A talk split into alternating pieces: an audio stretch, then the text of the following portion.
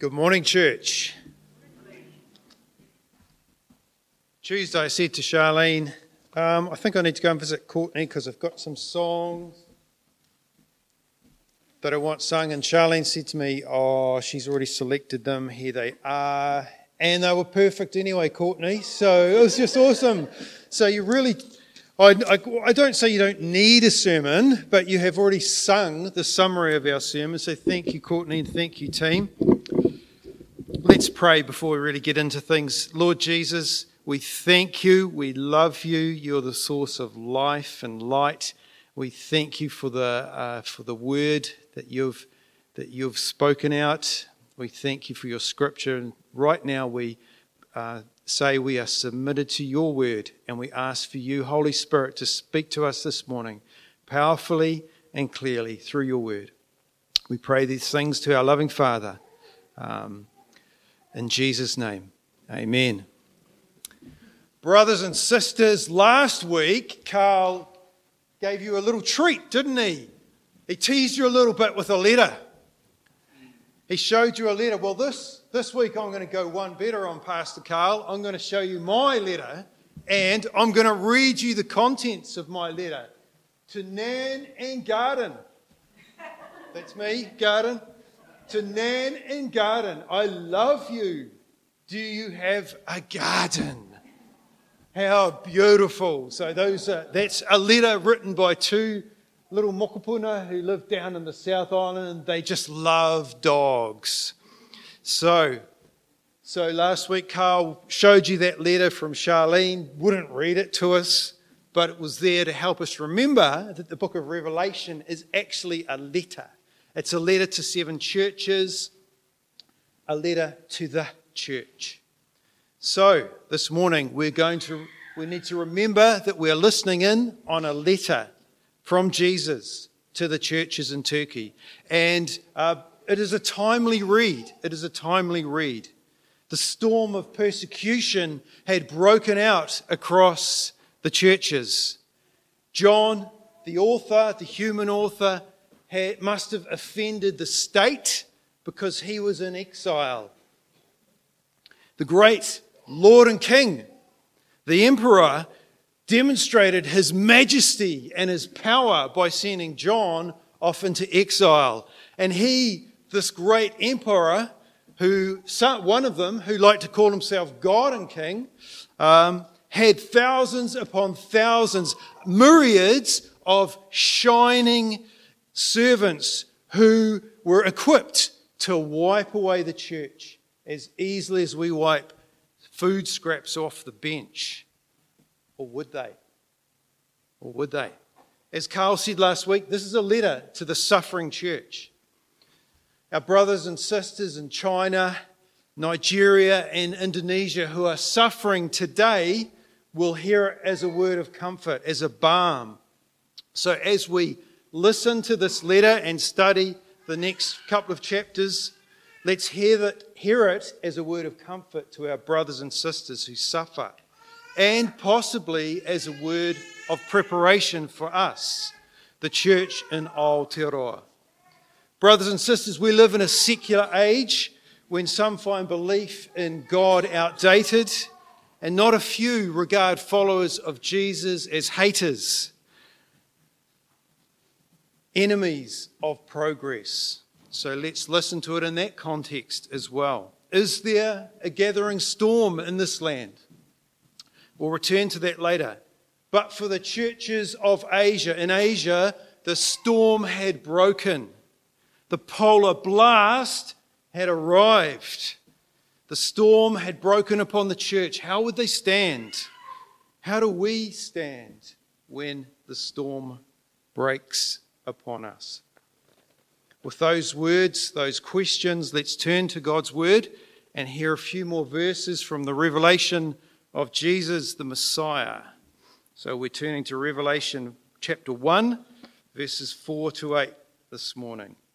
And Carl did the first half of verse 4, but we will read that as well to give us some context. So, Revelation chapter 1, verses 4 to 8. John, to the seven churches that are in Asia, Grace to you and peace from him who is.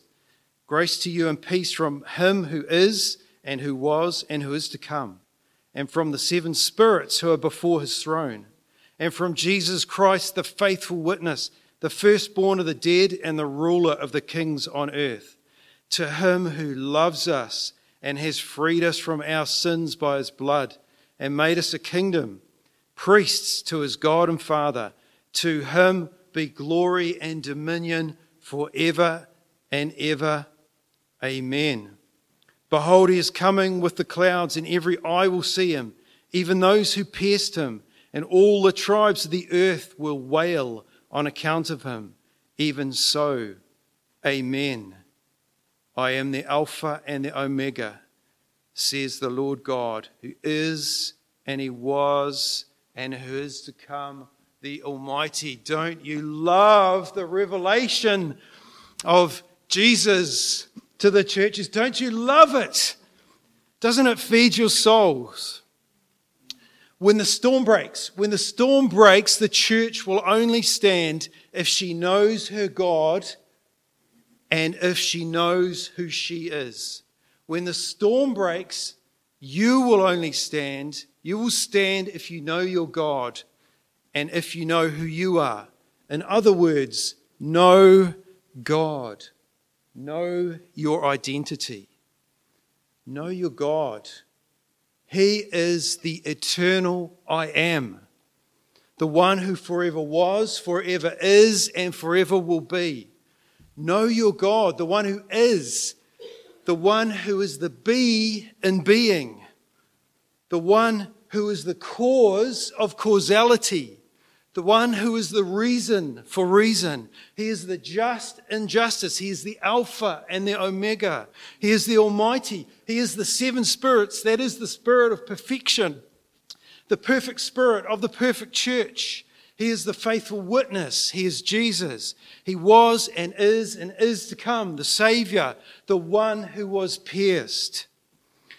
This revelation of the Bible uh, is, is summarized in one of the great creeds of the church, the Athanasian Creeds, which says, Eternal is the farmer. It concisely summarizes the scriptural revelation of God. It says, Eternal is the Father, eternal is the Son, eternal is the Spirit, and yet there are not three eternal beings, but one who is eternal. The Father was neither made nor created nor begotten. The Son was neither made nor created, but was alone begotten of the Father. The Spirit was neither made nor created, but is proceeding from the Father and the Son. This is the God whom we can know. This is the God that we can know. This is the God of love that we can, we can be like happy dolphins swimming in the eternal sea of the triune love of our God, Father, Son, and Holy Spirit. So this morning, we notice that this passage just assumes a triune God.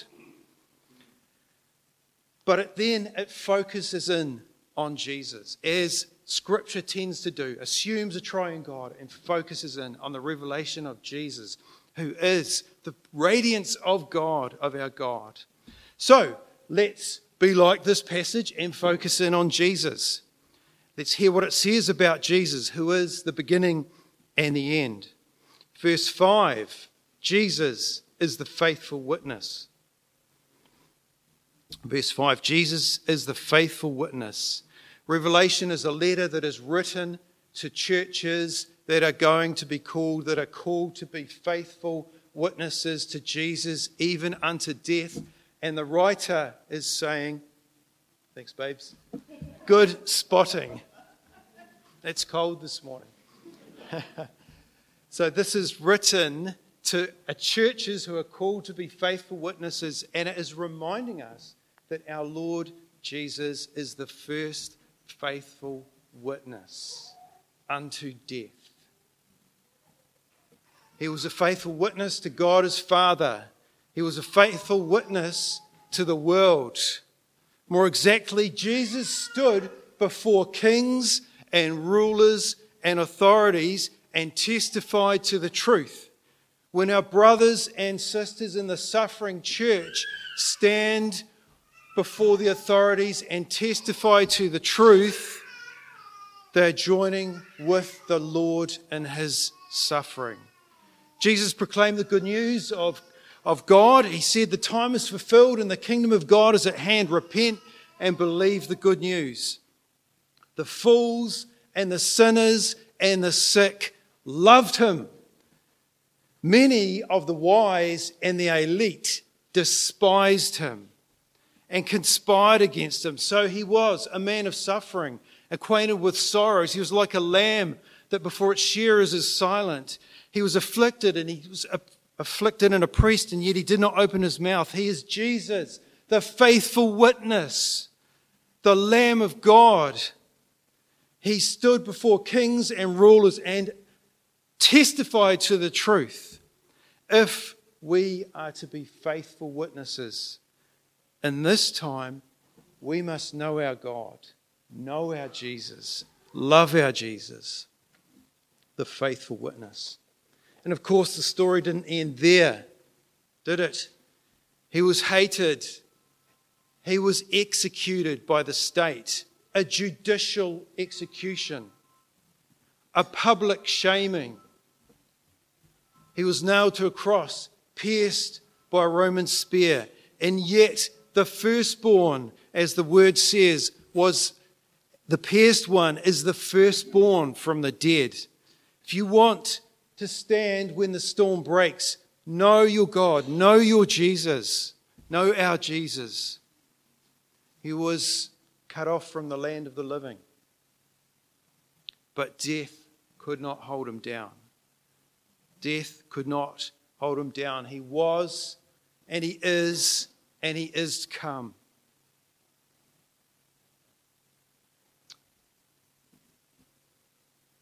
Each one of us, each one of us will die. Unless Jesus comes before our death, we will die. You will. But you have the promise. You have the promise that He is the firstborn from the dead. The firstborn.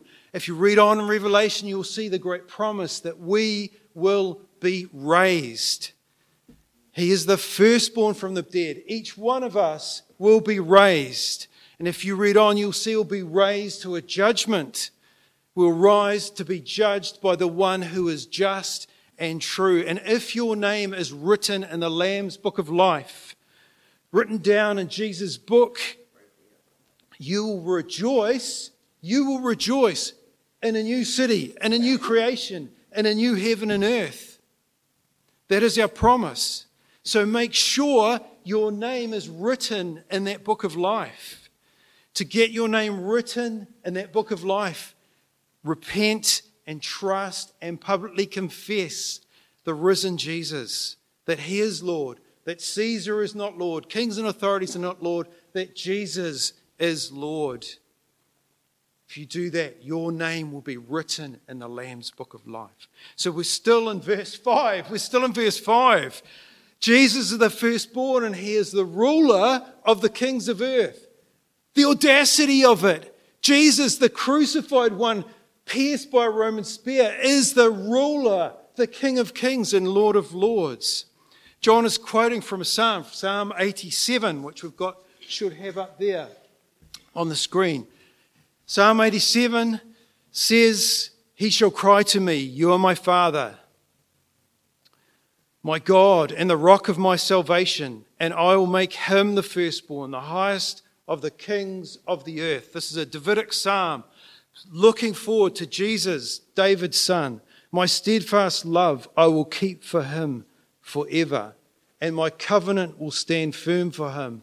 I'll establish his offspring forever, and his throne as the days of earth, as the days of the heavens. If you want to understand the book of Revelation, don't go looking for all obscure numbers and all sorts of things.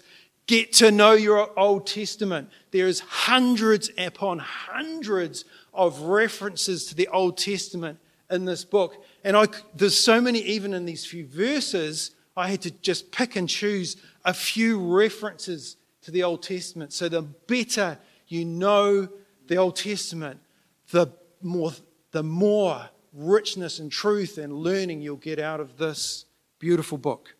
So Jesus is in charge. Here's the king, not Jacinda, not Judith, not Biden, not Xi Jinping. Jesus is in charge. He's king. History will flow, and when time is right, the Father will say, Enough, it's time, and Jesus will return. That is the great promise we have right through this book.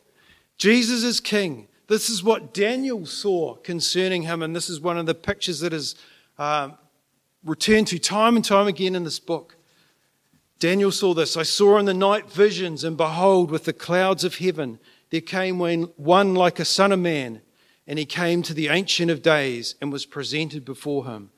And to him was given dominion and glory and a kingdom that all peoples, all peoples, nations and languages should serve him. And isn't that the great hope as you read on in this book? All tribes, tongues, nations, languages praising God together. His dominion is an everlasting dominion which shall not pass away, and his kingdom one that shall not be destroyed. This is a book of hope, a book of hope.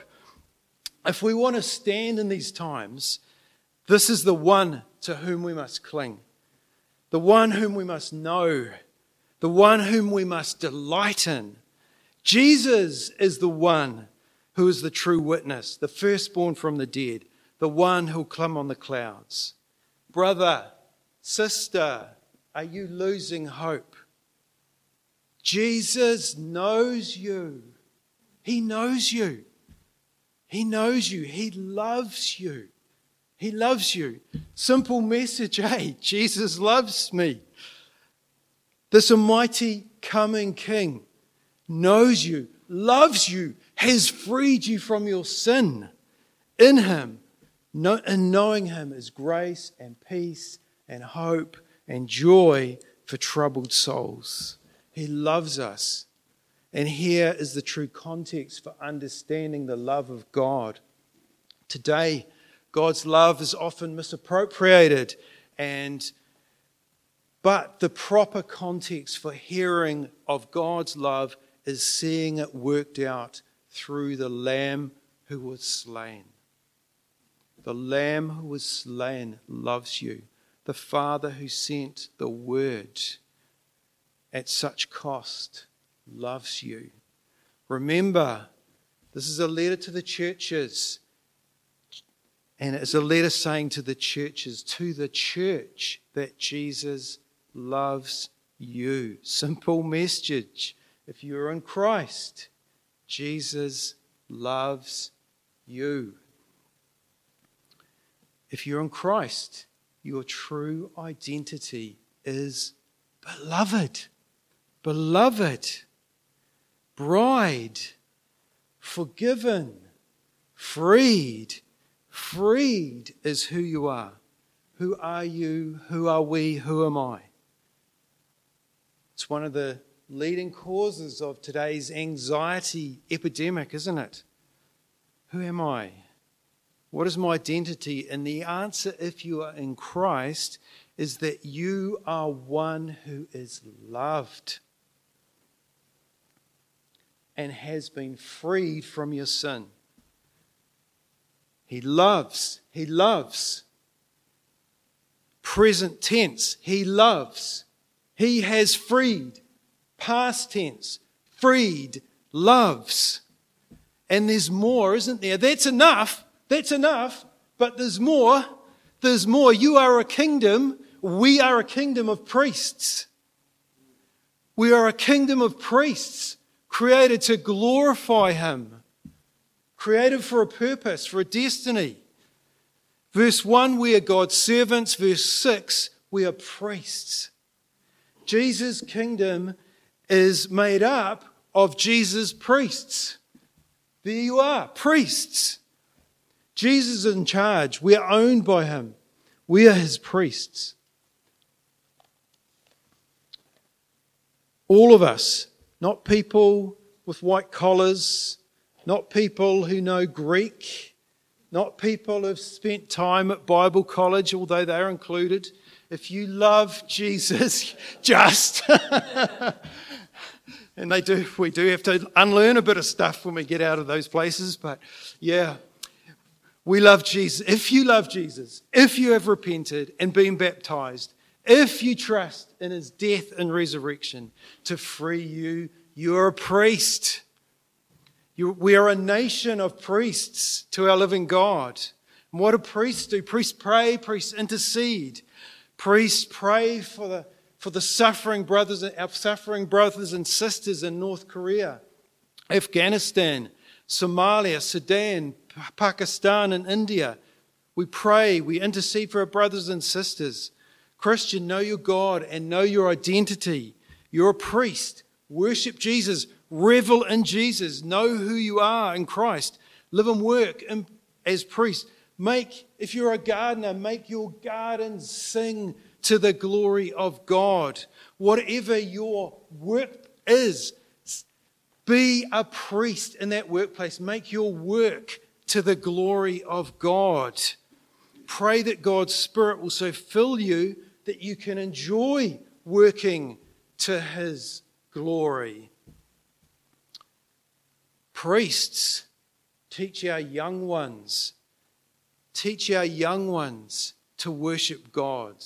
Mediate God to our young ones. Priests, beloved of Jesus, bride of Jesus, invite the thirsty to come. Invite the thirsty to come and dwell with Jesus. Call out to God to have mercy on this land, this land where we sense that the elite in this nation are not always happy with us, Christians. Priests mediate between God and man, between God and humanity. And just for a few, few seconds, I want to consider that the storm had broken upon the seven churches and just ask ourselves is a storm gathering here in this land? Some of you who work, well, probably most of us at work, will know that often we self censor we guard our tongues, what we say.